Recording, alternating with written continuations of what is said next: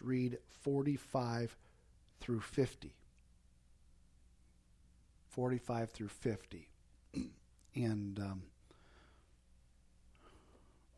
I did read this last week, but I want to read it again um, because we started talking about why we follow Jesus and uh, and how he said, "Follow me," and he said, "Come and see," and and the voice of the Lord, and we talked about different things about how uh, how different ones and, and how he called different ones out. Um, this morning we're going to finish this up talking about um, um, a, a few other points. So let's go, Lord, in prayer, and then we'll um, be seated. Father, you're gracious and wonderful. We do love and praise you today. We thank you for your goodness, and we thank you for your love and your grace, and we thank you for your word. Your word always stands true. Your word always, oh God, brings blessing. Your word always, oh God, brings direction for our lives. And we thank you for it. And we ask, oh God, that you would lead us today again in your holy word. And everyone said, in Jesus' name. Praise God. Thank you for standing. You can be seated. Um, I'll, I'll read the, the verses in just a moment. But uh, um, real quickly, we're We're grateful for um, Sister Brittany being able to uh, deliver the baby. They did have to do a cesarean, but we're grateful that everything's going well. And uh, we need to continue praying, though. This child is going to be in an incubator for quite some time. And uh, he's only three pounds. That's not a very big child. And um, and so uh, need to continue praying, but um, she's doing okay. And Uh, And that's uh, that's a good thing because uh, she had one huge stress removed, but uh, but as any mother knows, that the stress of raising a child then begins. But uh, but anyway, um, continue praying for her, and thank you for your prayers for her. Thank you very, very much. Draven received the Holy Ghost last Sunday night. Praise God. God is so good. Just pouring out his Spirit is a beautiful thing. Amen. And I'm um, looking forward to having lunch with everybody today and sitting down and having some fellowship. Uh, kids are back from camp. Wonderful. Thank you, Lord, for giving them a great camp and, and uh, bringing them home again safe. Uh, as we get going this morning, um, there's a um, there's a spiritual reality that uh, that really people are looking for. People are looking for a spiritual reality, and I know that's kind of a Um, kind of sounds a little strange, but those are the types of uh, buzzwords that you hear in our generation. People are looking for something authentic. They're looking for a spiritual reality. Um, they're they're looking for something that is tangible. Um, there's uh, and and so we we have him, don't we? We have Jesus, and he's very tangible and he's very spiritual. Real, spiritually real, and everything. So, um, but uh, but unfortunately, some people treat him like he's just another spiritual commodity, like he's just another spirit to um, to encounter. And and we can't, we, we cannot treat Jesus that way. He's not a he, he's not just, you know, come and get your Jesus juice on Sunday, and and then Monday you you try something else, and Tuesday you try something else, and throughout the week you just have different spirits that you play around with. You can't do that and have a real live relationship with Jesus Christ. And so he is worth serving, not simply worth trying. I know the Lord says, taste and see. He says, try me. But he, he he says that without the intention that you just try him on Sunday and you leave him alone the rest of the week. He does it so that you just say, hey, I have tried everything for peace. I think I'm going to try Jesus. Amen? And so, uh, so anyway, we're going to talk about this um, three reasons why everyone needs to turn to Jesus Christ. We are working the fields. And, uh, and we need to recognize how to work in the fields. As a kid, Um, we had to walk through the fields a lot uh, every spring, and we sometimes in the fall we did too, but most of the time in the spring we walked through the fields and we just picked up rocks. That's all we did, is pick up rocks. And in areas that the, the fields were stony, we would pick up rocks. We had a little wagon And we drove the wagon a little ways, and then we'd just pick up rocks in an area for a while until the wagon was full or until the ground was pretty cleaned up, and then we would move the wagon and, and continue on. Uh, there were some fields that were so full of rocks, I thought, what a total waste of time. Why don't you just kind of forget this whole acre of land and not plant here because there's so many rocks? But the boss is like, nope, we're going to plant right through that, but we've got to pick up the rocks so we don't destroy the planter. Other fields, it was, you know, a rock here and a rock there, not a big deal. It was actually kind of um, kind of a, a, a you know, a challenge to see if we could jump off the wagon, throw the rock in the wagon, and get back on the wagon before the wagon drove too far away. So it was, uh, it was, you know, they were that far apart from each other. Uh, but uh, but I remember, I remember that those rocks, those fields that full of rocks, and you had to walk around. Uh, sometimes it would take a week to clean up an area where these rocks were. And uh, and as a kid, you just kind of think, oh, what's the use of this? This is just busy work, you know. It's just, just something to just keep you busy because there's, you know, like there's nothing else to do. You know, it's a farm. There's always something to do. And we're out here picking up rocks. I could understand pulling weeds and killing weeds and walking beans. I could understand that. But, but picking up rocks? But as the years went on, I realized that in life, you're going to have some stony places. You're going to have some rocks. You're going to have some messy areas in your life. And so I realized that uh, that those exercises that I did as a kid, just picking up rocks and, and thinking that there was no reason for it, actually, as you grow a little older, you realize that there's areas in my life I think I need to pick up some rocks and I need to haul them away. As a kid, you don't realize the importance of that, but as you grow up, you start realizing, wow, this has an application in my life. Because if you don't get the rocks out of the area, two things are going to happen. Three things are going to happen. You're going to destroy the equipment trying to plant in that area. You're going to have to plant all the way around that equipment, and therefore, you just kind of avoid those rocky areas of life, or you're going to clean it up and you're going to be able to plant, and no one's going to know until the next year when you till it again. So we have to realize, okay, I can't just keep walking around some things in my life. I've got to deal with them. Amen? Because my life is supposed to be fruitful. Are we right? Are our lives supposed to be fruitful in the Lord? So we're supposed to be fruitful in the Lord. And if I have these stony places, these rocky places in my life, I can't just keep avoiding them and trying to plant around them and grow fruit all the way around those rocky places, because all I'm doing is working harder at trying to avoid things, trying to ignore things. I'm working harder, working around stuff, than what I would be if I just take the time to remove it from my life and plant right through and get a crop, and nobody's the wiser until the next year when I till it again. Too often, we are just looking for the easy way. Just plant around it. Just avoid it. That's what we're looking for, right? Avoid the pain. Avoid the time that it's going to take. Avoid the effort that it's going to take. Let's just avoid it. Let's ignore it. Maybe the rocks will go away. Not likely. They're not going to go away. And the crazy thing is, when you are out in the middle of Iowa and all the farmers see a bald spot out in the field, they start saying, yep, they got lazy right there. They didn't take care of that spot out there. That spot's had stones in it for years, had rocks in it for years, and look, they just got lazy. They didn't take care of it. The whole county starts talking about you ignoring those rocks. Nobody wants that. No farmer wants anybody saying that you're lazy, right? Can't can't call farmer lazy.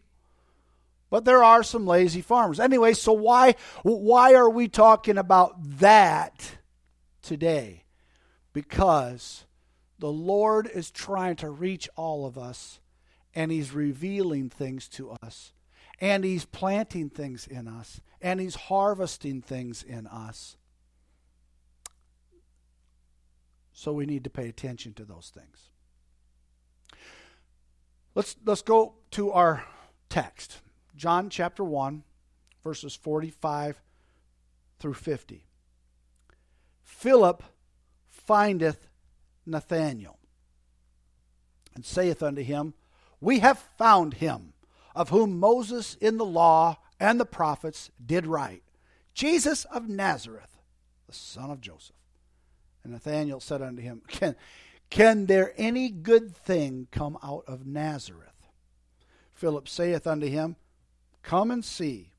Jesus saw Nathanael coming to him, and saith to him, Behold, an Israelite indeed, in whom is no guile. Nathanael saith unto him, Whence knowest thou me? Jesus answered and said unto him, Before that Philip called thee, when thou wast under the fig tree, I saw thee.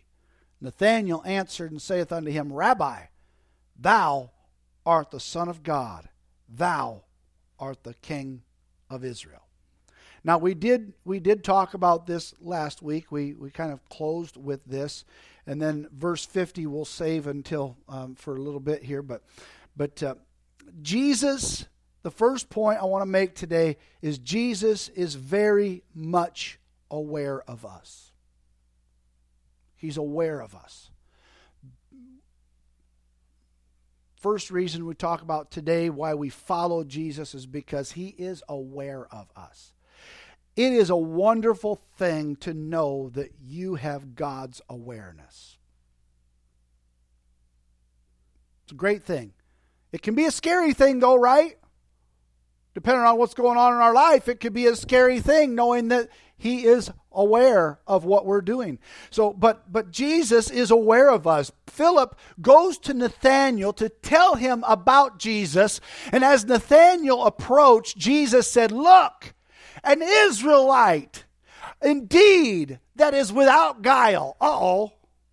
Now, what does that mean? What? Anybody just quickly, what, what do you think that means? An Israelite who's without guile, or a person without guile?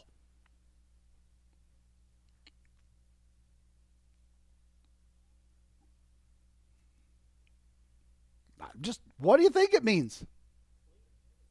He's clean? Without sin, yeah.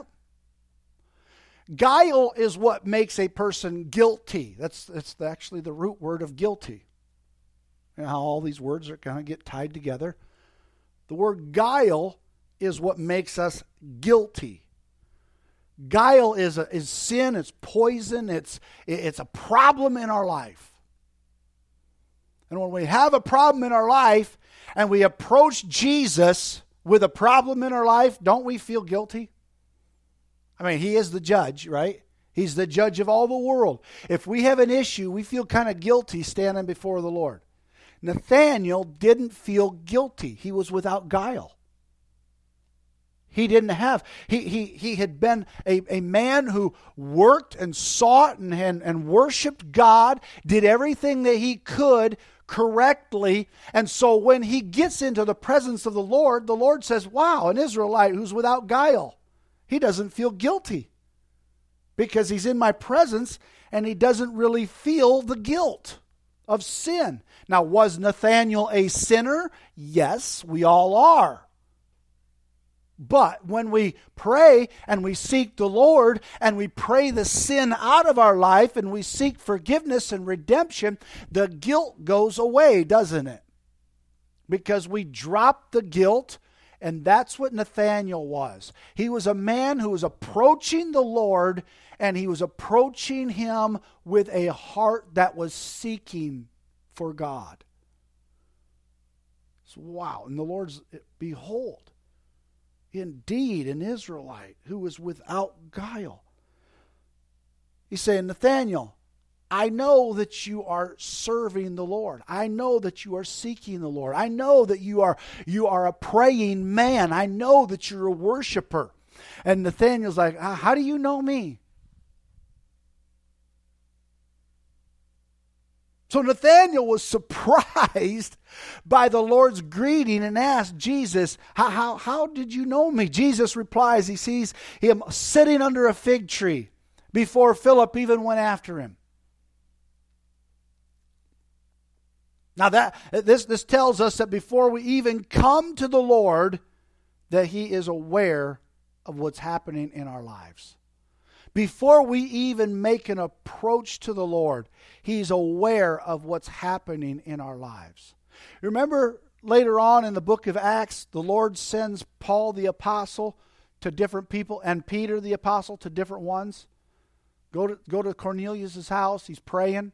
He's a devout man, and the Lord's sending sending different ones, different apostles to different people because he's aware of them. And he wants to get the gospel to them. Here's the amazing thing. The Lord sends you to hungry people. He sends you to hungry people. But do we feed them when we arrive?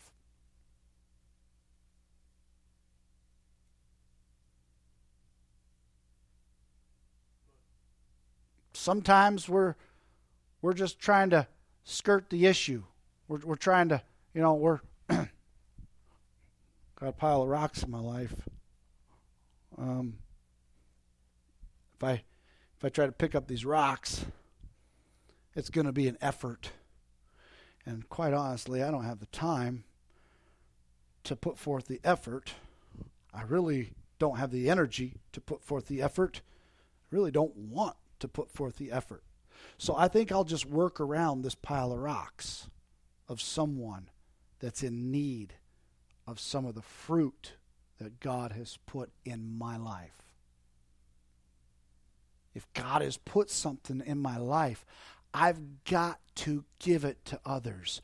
And so, so the Lord is aware of us. He's also aware of them. He is very much aware of all of us. God is trying so desperately to get the gospel into hungry people's lives. And he's using us to do it. Philip, Philip didn't even hardly know that much about Jesus. He just started walking with him himself. And he runs to Nathanael right away. Nathanael, we have found him.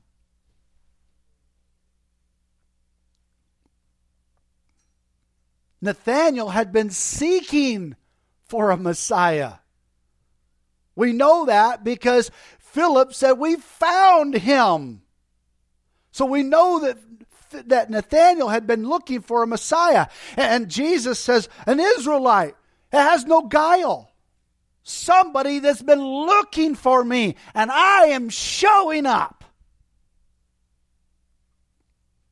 That's a pretty amazing thing.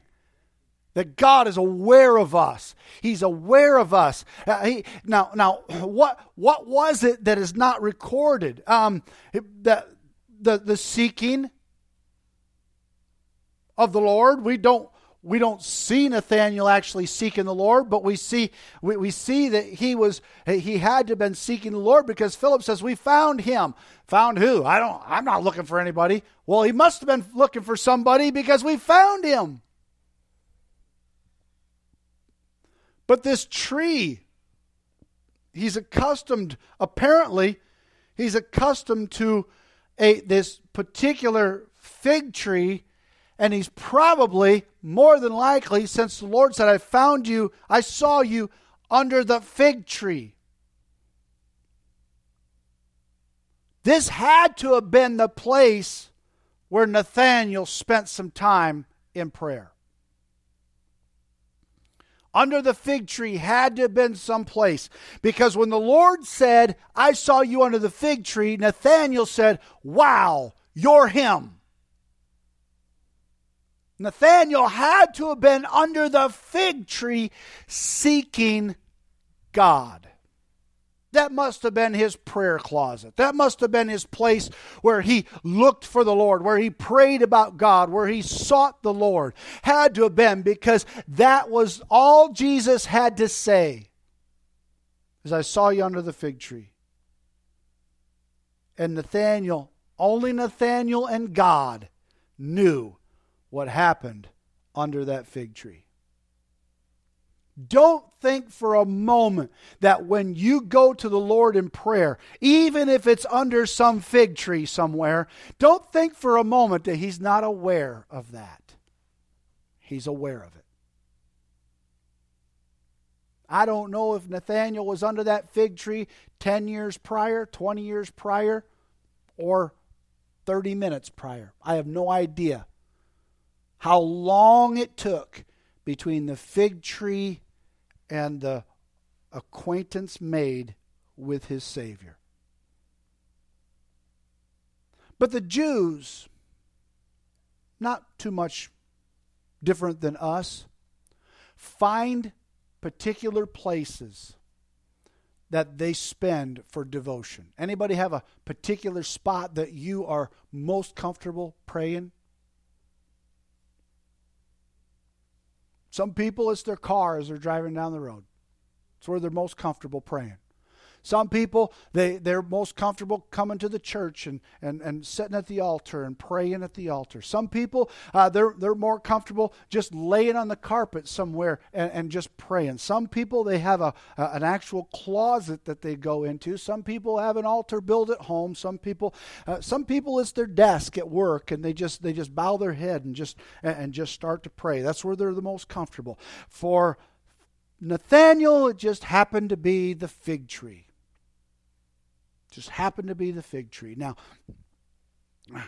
we we we understand that people have these areas of private devotion, if you will, and in such scenes, there's kind of a, a stillness where where we where we can we can sit and we can just meditate and we can pray and we can read our Bible. And some people just have a chair at home, and some people they they have they have a particular place, but. Uh, But when, when Jesus said, I saw thee, it was very clear, very clear that Jesus didn't mean I was standing around the corner peeking at you. It was very clear to Nathanael that only God could have seen him because nobody else was around. And the Lord understood Nathanael's thoughts. He understood his desires, his secret feelings, his wishes. This is how the Lord knew there's no guile in you. Because I saw you under the fig tree. I know that you were a person who prayed stuff out of your life. I know that you're a person that does that. There's no guile in you. The Lord is aware of us, especially in our private devotions. He hears our prayers. He marks our meditations. He judges our character, mostly by our private devotions. Do you realize that the Lord mostly judges your character because of your private devotions, not because your public appearances?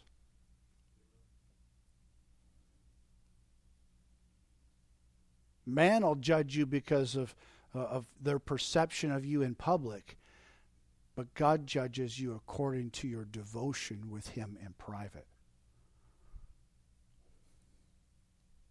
All of your desire is before Him. Your groaning is not hid from Him. He'll bring to light the things that are hidden in darkness, and He'll make manifest the counsels of the heart. Now, three chapters later, John records that it's Jesus and His disciples. They stopped at a well outside of Samaria. Maybe you uh, are familiar with the story. While the disciples went into town to purchase food, Jesus sat at the well. He stayed there. Now, a woman comes to draw water from the well. She was surprised that when she asked, uh, when he asked her for a drink, because Jews Uh, often do not speak to Samaritans, and uh, Jesus told her that if she knew who it was that she was that was talking to her, that she would easily give him a drink. Well, obviously, there was there wasn't a bucket to uh, nearby for, for him to draw water, so she didn't know what he meant. Uh, well, then he, he explained that the water he gives is never going to make is going to make her never thirst again. Remember the story of the woman at the well? But um, so anyway, she she asks for it. She asks for this water. Hey, I'm I'm a thirsty person, and if you have water that's going to make me never thirst again. Now, now, think about this for a moment. In the Scripture, how many times do we see men drawing water from wells?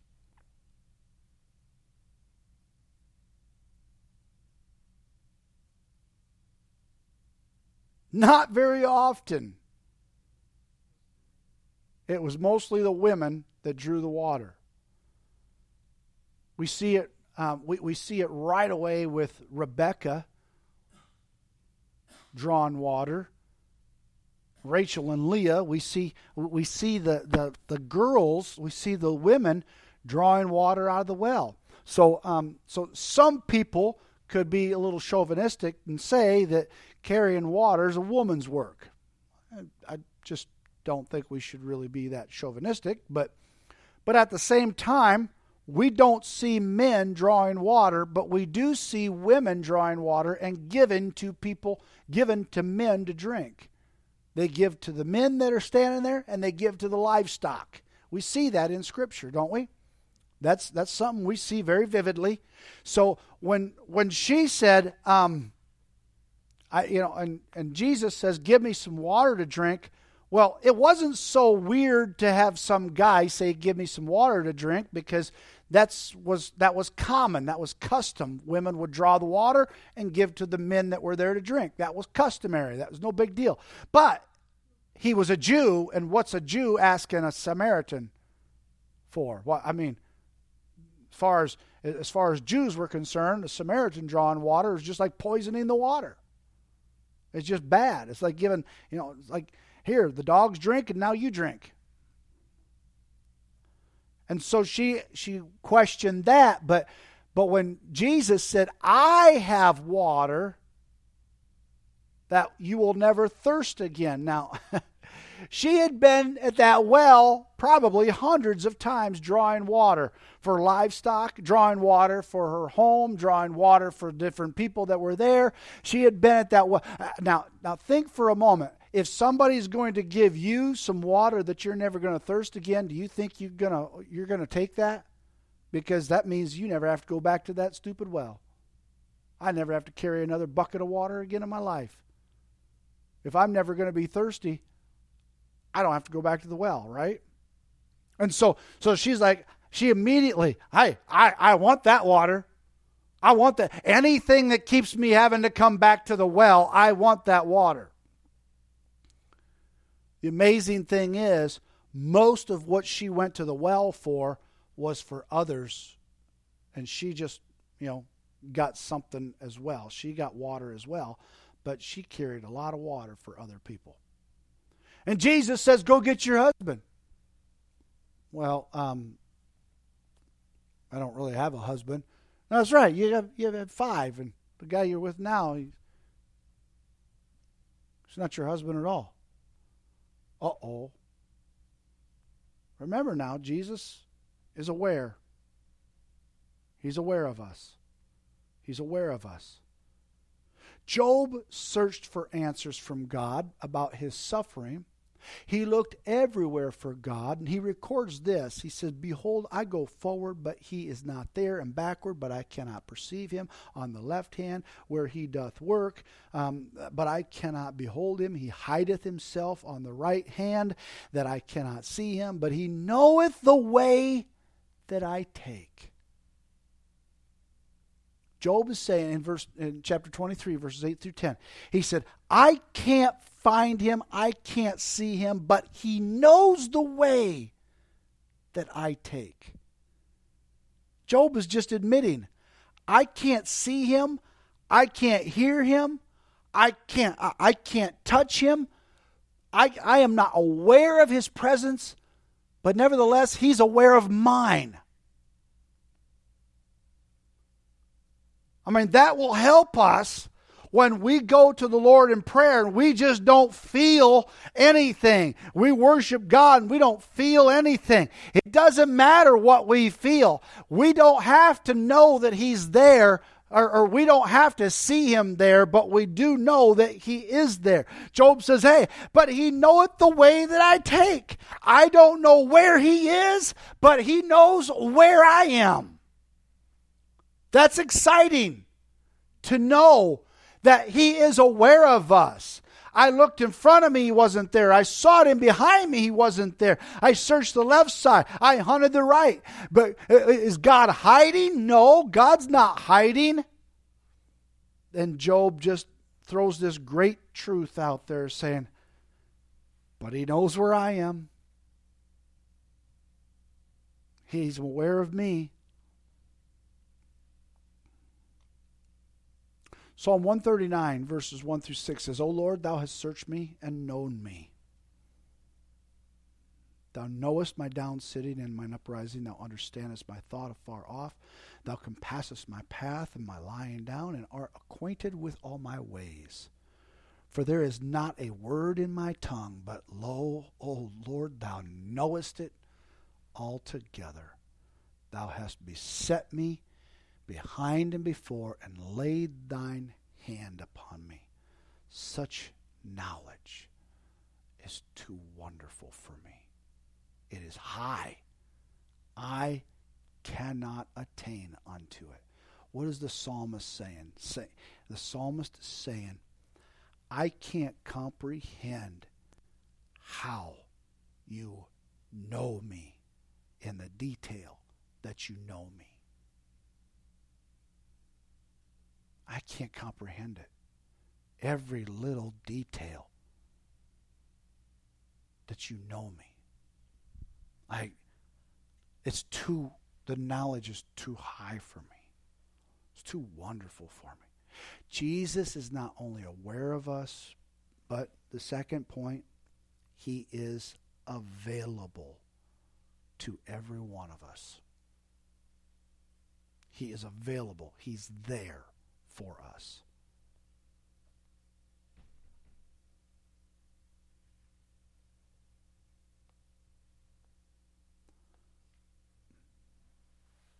Verses seven through ten of the same psalm. Whither shall I go from Thy Spirit?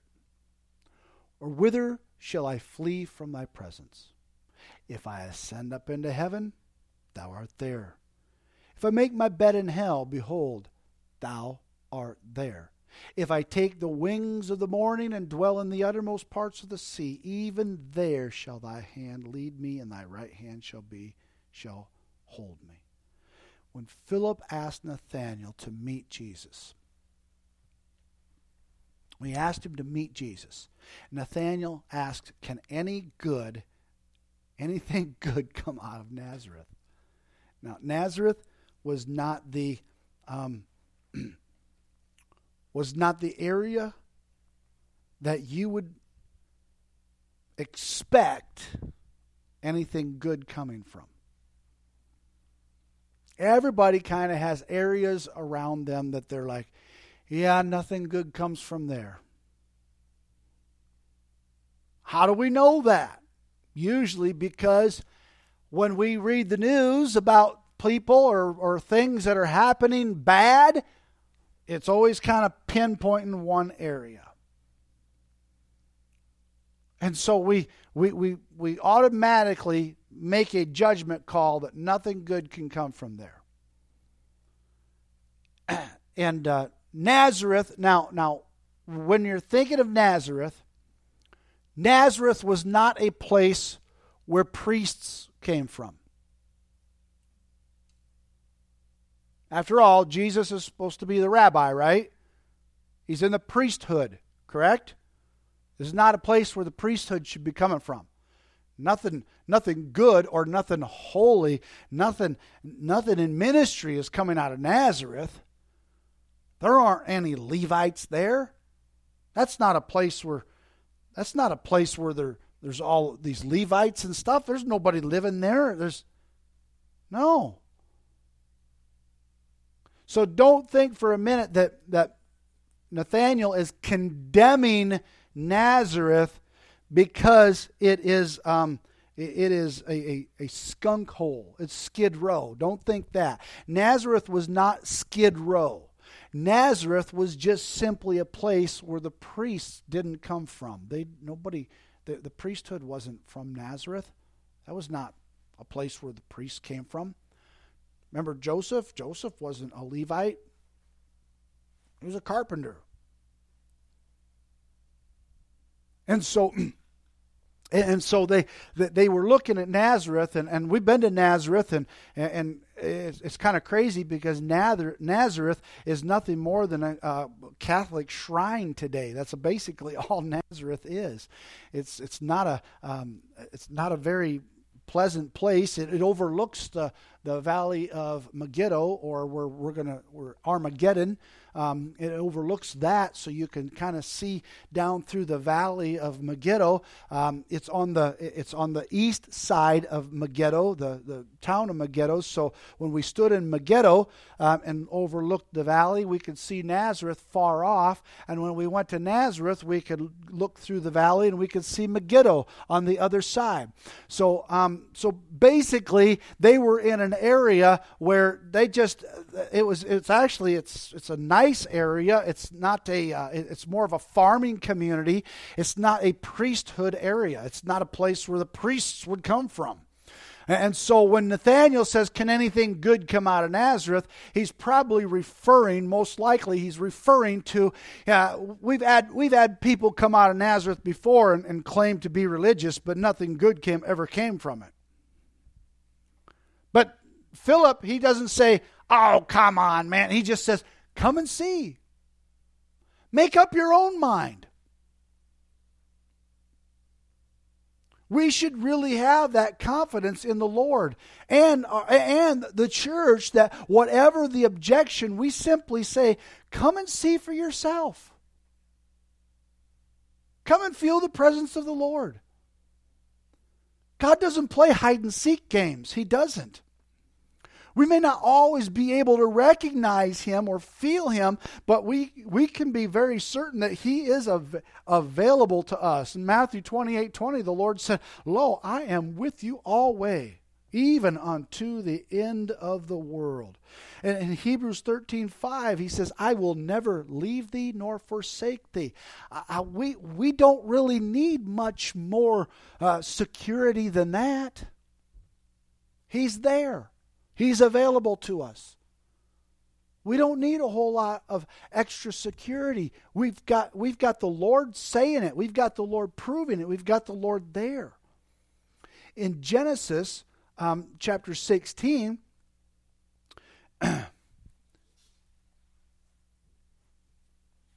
Abram said unto Sarai, "Behold, thy maid is in thy hand to do Do to her as it pleaseth thee." And when Sarai dealt hardly with her, she fled from her face. We're talking about Hagar now. "And the angel of the Lord found her by a fountain of water in the wilderness, by the fountain in the way to Shur. And he said, Hagar, Sarai's maid, whence comest thou? And whither wilt thou go? She said, I flee from the face of my mistress Sarai. And the angel of the Lord said unto her, Return to thy mistress, and submit thyself under her hands." Now, we, we, we really, we really see that the Lord is aware of Hagar's situation. He sends an angel to tell her, "I am available to you. I'm aware of your problem. I'm available. Go back home. Don't worry about it. It's all under my control." So after um, after a particularly challenging day, if you will, weary day of teaching, Jesus, he multiplies five loaves and two fish to feed five thousand men, plus besides women and children, he feeds uh, upwards of fifteen to twenty thousand people with five loaves and two fish, just multiplying them. I mean, I, I would think that that'd be, that'd be weary enough just for the disciples, twelve disciples handing out food to that many people. But that was at the end of the day when they were tired and weary, sitting out in the sun, listening to Jesus teach. You guys think it's a hard, you guys think it's hard sitting in air conditioning and listening to me teach for an hour. Think of Jesus. He's teaching them all day long. All day he's teaching them. And so he feeds them at the end of the day. And the, the disciples, they were tired. The people were tired. They said, uh, pro- the disciples were probably more tired than the people, because they said to the Lord, they said, hey, it's been a long day, Lord. Everybody's weary and tired. Let's send them away. And Jesus like, ah, let's feed them instead. Oh, are you kidding me? I got to work overtime. Anybody been on your job like that and said, whew, hope I can get my second wind soon. This is taking forever. He sends them to the he he sends them to the other side, um, and he goes in the mountain to pray, and the storm rises, and and, and you guys you guys are aware of that. But uh, J- Peter uh, Peter says, Lord, if it's you, let me walk out to you. Let me walk to you. And and, and the Lord says, come on, come on. Peter steps out of the boat, starts walking to Jesus. He sees the wind and the waves. He sees everything. Uh, waves crashing. He's like, oh, boy, what in the world am I doing? Of course, then uh, when he takes his eyes off of the Lord and he starts looking at the storm. Now, we like watching storms, don't we? Anybody? I mean, I got here this morning. The sky was, was a little gloomy, but uh, shortly after, the sky just got dark, and I was like, wow, we got a big one. And and, and just before I left the house, had a little notice saying um, storms possible in Onalaska and La Crosse area, and got a little notification. And, and uh, I looked at the weather map, and it showed this area with a storm in it and stuff, and I thought, ah, you know, it's, they're not saying anything too bad, just thunderstorms, but But we like looking at storms, don't we? It's kind of it's kind of neat for us to look at storms. We like looking at storms as long as we're not standing in them. Anybody ever stood in a storm that you weren't too concerned about looking at? You were looking for shelter? I've been in a few of those. It's like, uh, right now, I'd rather be inside than out here. Wind is blowing, trees are snapping, and everything's crazy, and, and you, you see roofs flying off of barns and stuff. It's like, ah, this is not one I want to stand out and watch. I'd rather find a place inside. See, when the storm gets super close to you and you really start getting affected by it, suddenly you're not watching the storm. You're looking for shelter. Peter was walking in the middle of this storm. Everybody's looking for shelter. Peter looks for shelter in Jesus, takes off walking towards Jesus, and then he becomes aware of the storm again when he took his eyes off the Lord. There are times when you have a storm going in your life, you will have a boisterous, you will have a problem. And you will look to the Lord. You will run to the Lord. You will seek the Lord. You will chase after God. And He's right there. He's available, right? He's available. He's right there. And then in the middle of your storm, you may just look away to see if the storm is still there. And you're right back in it. You're right back in it again. Suddenly, another wave comes crashing at you, and, and you're like, oh, I thought I escaped this. And the Lord says, you stopped looking at me. See, if we if we just keep our eyes locked on the Lord, He'll take us through the storm, and He'll stop the storm. But if we take our eyes off of Him, for any reason at all, suddenly we're back in the storm. When he wants, the whole idea is for him to deliver us from it. It could be raging around us, but he's walking us through it. While everybody else is still fighting to try to get the boat to stay afloat, we could be walking on the water with the Lord.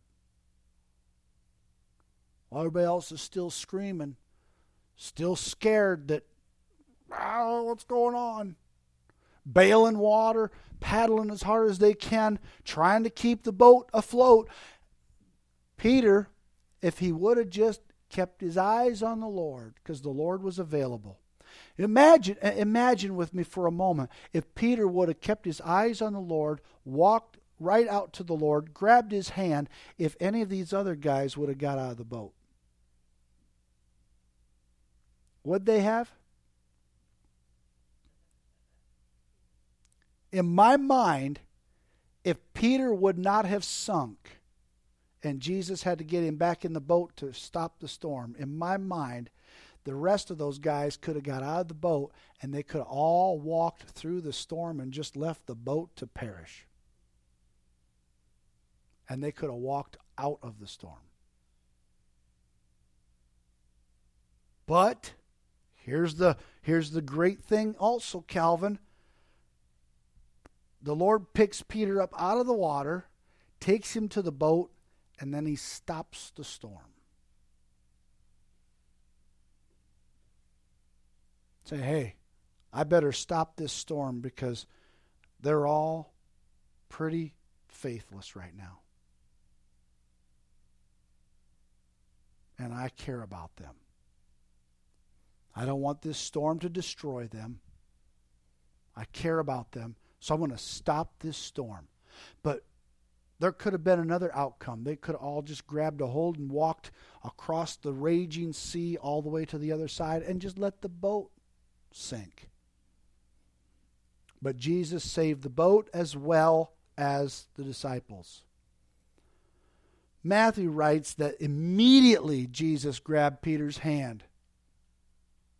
Immediately he grabbed his hand.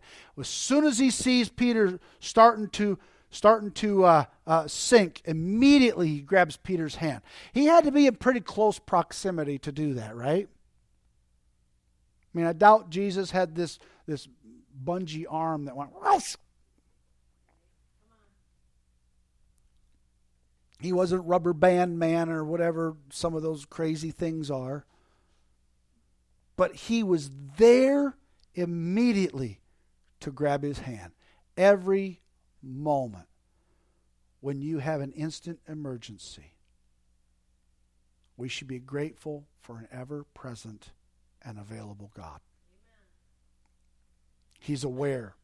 He's available. And last thing I want to, uh, I want last point I want to make this morning is he is adequate for us. He's adequate. Nathanael was surprised when Jesus greeted him as the man who sat under a fig tree, who did not manipulate people. He responded that Jesus must be God. Nathanael, in verse forty-nine, Nathanael answered and saith unto him, Rabbi, thou art the Son of God. Thou art the King of Israel. Jesus told him not to be surprised by his awareness, but that he would see greater things than that. In verse fifty, if we read that, Jesus answered and said unto him, Because I said unto thee, I saw thee under the fig tree, believest thou? Thou shalt see greater things than these.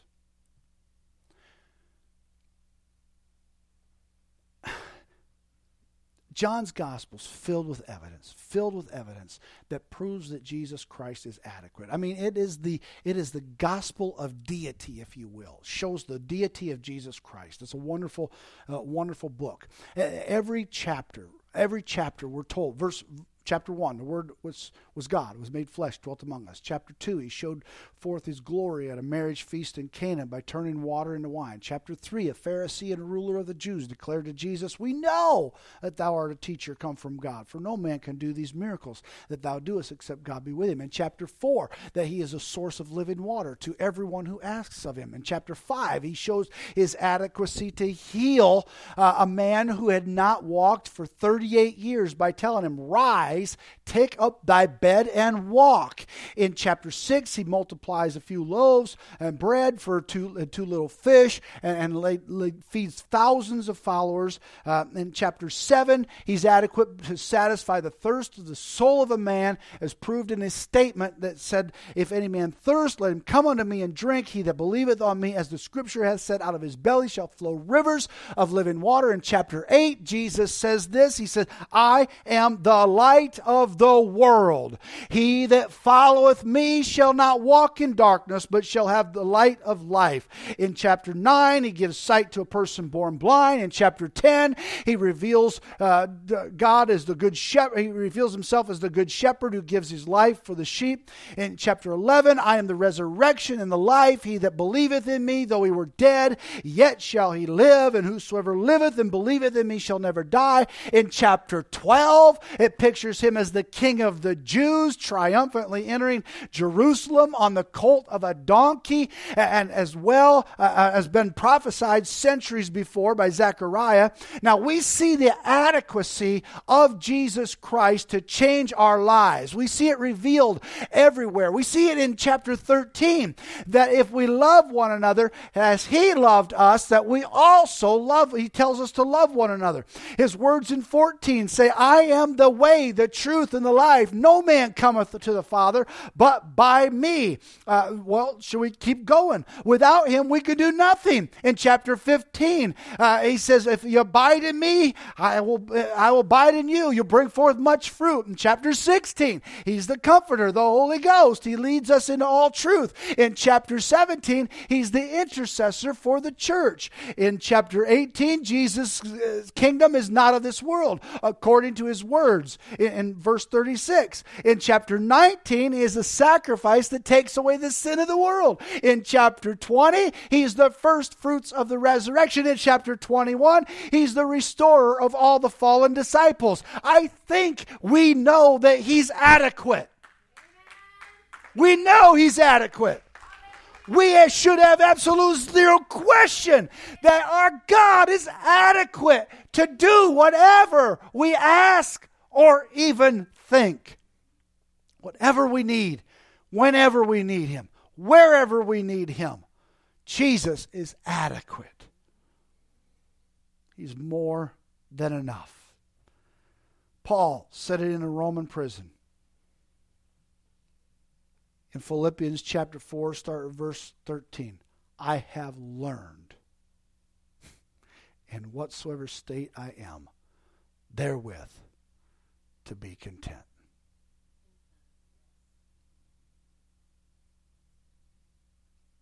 Now, this is after Paul had been beaten several times, after he'd been stoned a couple of times, after he'd been left for dead.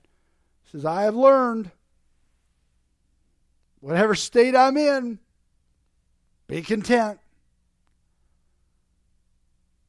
He says, "I know both how to be abased, and I know how to abound." Everywhere and in all things I am instructed both to be full and to be hungry, both to abound and to suffer need. I can do all things through Christ,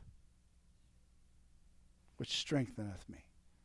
So we don't we we like to just quote that one passage, but we don't realize he's talking about suffering. He's talking about starving. He's talking about being abased and abounding. He's talking about the blessings and that, that are pouring out, and he's talking about the, the the blessings that he has to wait a while for.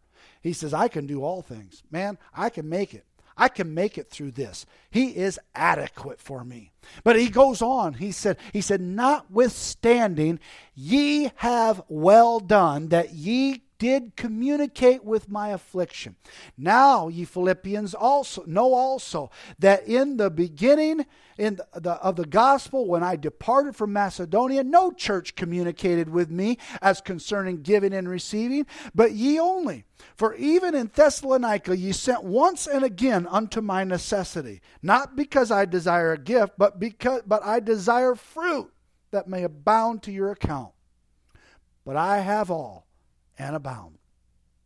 I am full, having received of Epaphroditus the things which were sent from you, an odor of a sweet smell, a sacrifice acceptable, well-pleasing to God. On the basis of that, he goes on and promises, my God shall supply all your need according to his riches and glory by Christ Jesus. Paul knew the luxurious side of life, and he also knew the leanness of life. And he confident, confidently, confidently asserted that God is adequate in all of it.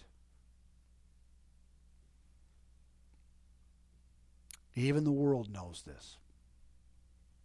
The world knows it. New convert has told me that it was okay for her to keep sinning a little bit after being saved because she needed some time to adjust to being Pentecostal. So she felt that God understood a little sin here and a little sin there.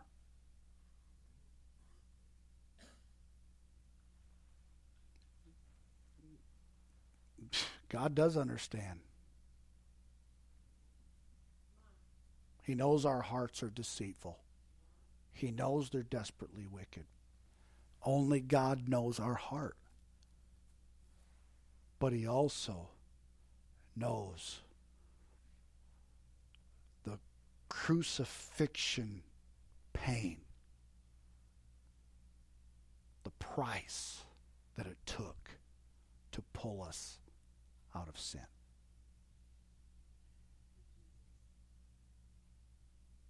The Bible says if we sin again, we crucify the Lord afresh. I don't know about you, but I would not want to go through that again. And I don't want him to go through it again. Does that make me perfect? No. But it makes me aware of him a little bit more as he is aware of me. It makes me want to be available to him as he has made himself available to me. It makes me want to feel just slightly adequate to do something for him because he is fully adequate to do anything for me.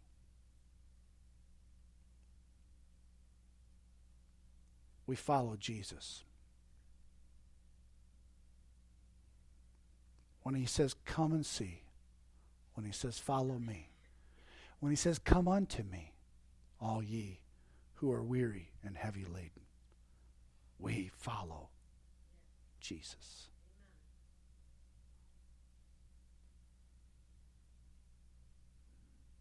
He's very much aware of us right now today. He's here.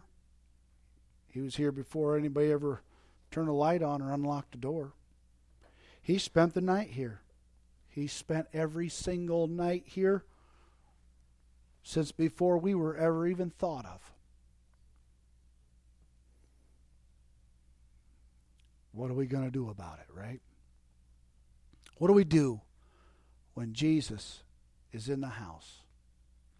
We can't ignore him, can we? We worship.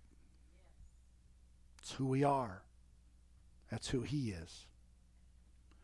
We prepare ourselves to meet with him, Does anybody prepare before church to meet with him, or do you wait till you get to church to try to prepare? It's scary when you get to church unprepared.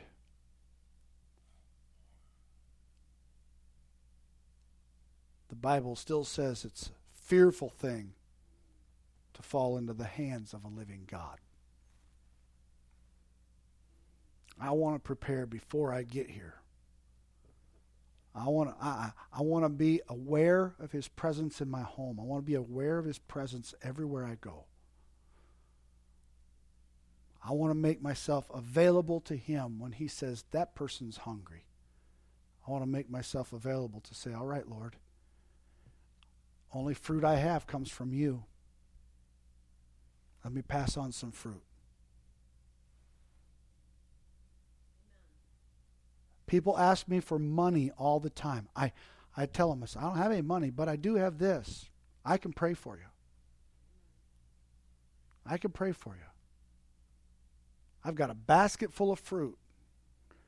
It's not. It doesn't look like a basket full of money, but it's a basket full of fruit. God didn't pile money in my hands. He piled fruit in my basket. And I can give you some fruit.